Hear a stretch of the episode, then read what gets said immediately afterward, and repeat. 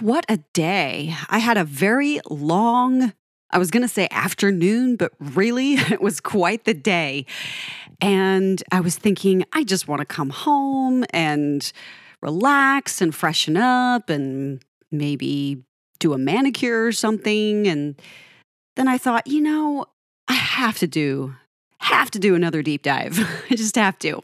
Because, well, one, I have to get through these eventually. Not that I'm not enjoying this by any means. Oh my gosh, this, this, doing these deep dives has renewed my appreciation for these songs. I feel like I just, I have such a deep love for Queen already. And I know these songs like crazy. Guys, I it, it's not like I don't already know these. It's not like I haven't heard every single one of them a million times already. But when I go into these and break them down and really listen to them, I don't know, four or five times to get my thoughts and my feelings all put together for these dives, and I start to realize just how complex everything is and how intentful and beautiful everything is. I just, ah, oh, I actually thought I might get bored doing this after the first five or 10 dives, but here we are on dive 14. And I am loving this, and I can't wait to keep doing more. This is track number four from Queen's Queen 2 album from 1974. And this is Some Day one day. It's a Brian May song. As I said earlier, we are all Moody May on the first, the white side of the album Queen 2. And I love it because I think it showcases this refinement of the guy's writing, and that's a hallmark of Brian's compositions. Such a great way to open this album with some elegance and some glam rock. And this is a folk rock song. It's at about 115 beats per minute. So we're not moving too particularly fast here, but it's a very nice, relaxed pace after the furiousness of the previous tracks, some of the previous tracks that we've had. And this is quite unique and different than the other songs before it for several reasons. One, yes, this is a bit more subdued, and it sounds pretty unique amongst their catalog honestly. When I think about it, not just in the context of Queen 2, but I suppose the context of their entire catalog, it really sounds like something else entirely. It doesn't really sound like a Queen song. All of the characteristics are there. All of the wonderful brilliance of the four of them playing together is there. But there's also another cool reason this song is a bit of a standout and a bit of a surprise and a bit of a highlight, especially on this album, Queen 2. We are in A major, just one key. Shocker! I know. We're in just one key here. And we are in 4 4 time signature as well. One key, one time signature. Whew, this is a big shift in lots of ways for the guys. But here's the thing the biggest reason this is a cool song is because this was the first song by Queen to feature Brian May on all lead vocals. Very, very exciting. Yes, I love this song. I love the song because it's Brian's. I love that he sings it. I think his tone is so appropriate and absolutely perfect for what we're saying here. Now, if you recall, most of the times when Brian writes a song, Freddie sings it because Freddie is the lead singer. But here we actually get a taste of Brian in full lead and harmony vocals as well. So the first song, sung entirely by Brian, and features acoustic and electric guitars. The last guitar solo during the fade out features three guitar solos, actually. And it's a very complex guitar arrangement that's typical, but usually guitars are harmonious. And in this case, all the guitars play different lead parts that sort of flow into and overlap onto one another.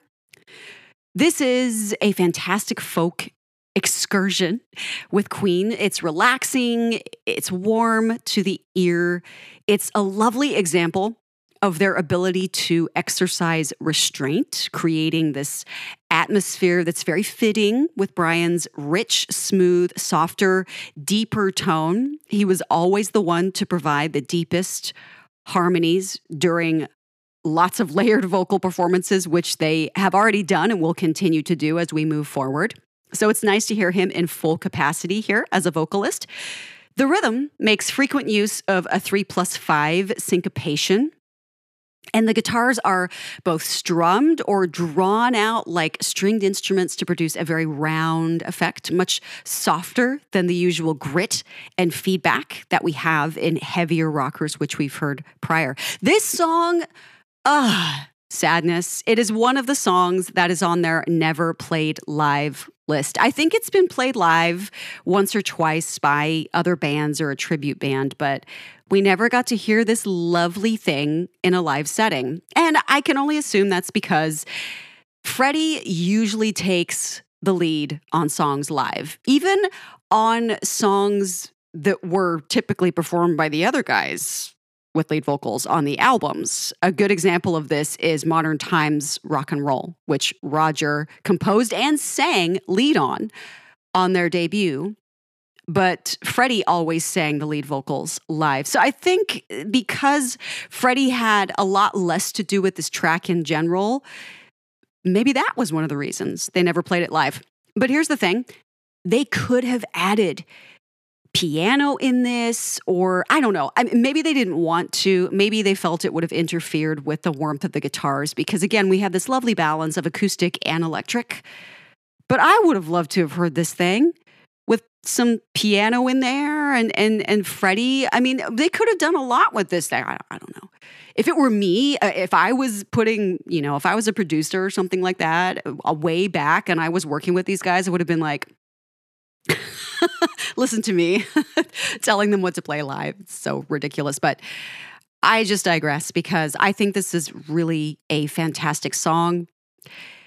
This song is all about waiting for the clouds to clear and the dust to settle when all will be well and bright again. This is a very common theme for Brian. In fact, even in the previous song, we had, you know, with White Queen, we had some longing and hoping for perfection with someone. This is really not a whole lot different. It's it's as if we're in the midst of something that's a little bit uh, stressful and there's some tension and there's some darkness surrounding everything, but someday one day things will be better right? Brian supposedly got the inspiration for this song from this idea of a place where relationships could be perfect. And we, again, we hear this many times from him. And he would also revisit the theme many years later on his solo record, Another World. So, never performed live. Not a whole lot said about this song, but I actually called it out on Reddit one time.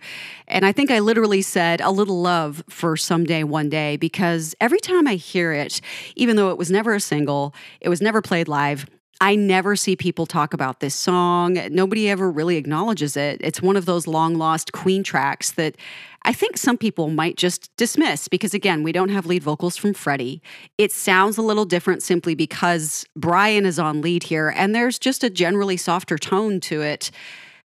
I just love it, despite all of those things, and maybe because all those things. I feel, I feel a lot of love for this song when I hear it. It's very relaxing. It's kind of magical. It it has that, as I've said before, that lovely moody May thing going on that I adore because I love when he digs into the emotions and he stays hopeful throughout all the darkness. And as we go through this, as we start, it's very bright, sunny, acoustic guitars with a bit of flanger effect on there as they rise into the opening, slowly rising, fading in cymbal. I love those magical cymbal moments. We have a minor seventh, little flavor of mixolydian happening here, huh?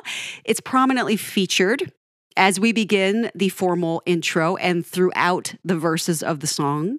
A soft rolling drum takes us into the full intro, which is a layer of electric and acoustic strumming guitars. It's very lush, beautiful. It's this dreamy soundscape with the guitars and Roger's delicate percussion and John's perfect foundational bass that rounds out the warmth and the appeal of this piece. Then there he is for the first time. Brian, soft, delicate, but solid and mature and round in tone.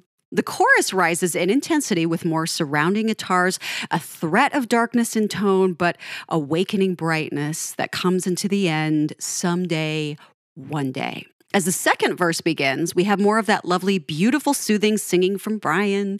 I love his voice. So appealing, so rich, deep, sincere, very different from Freddie's commanding tone, and appropriately so, because it never feels forced or faked. It's just absolutely real. You really believe Brian when he sings.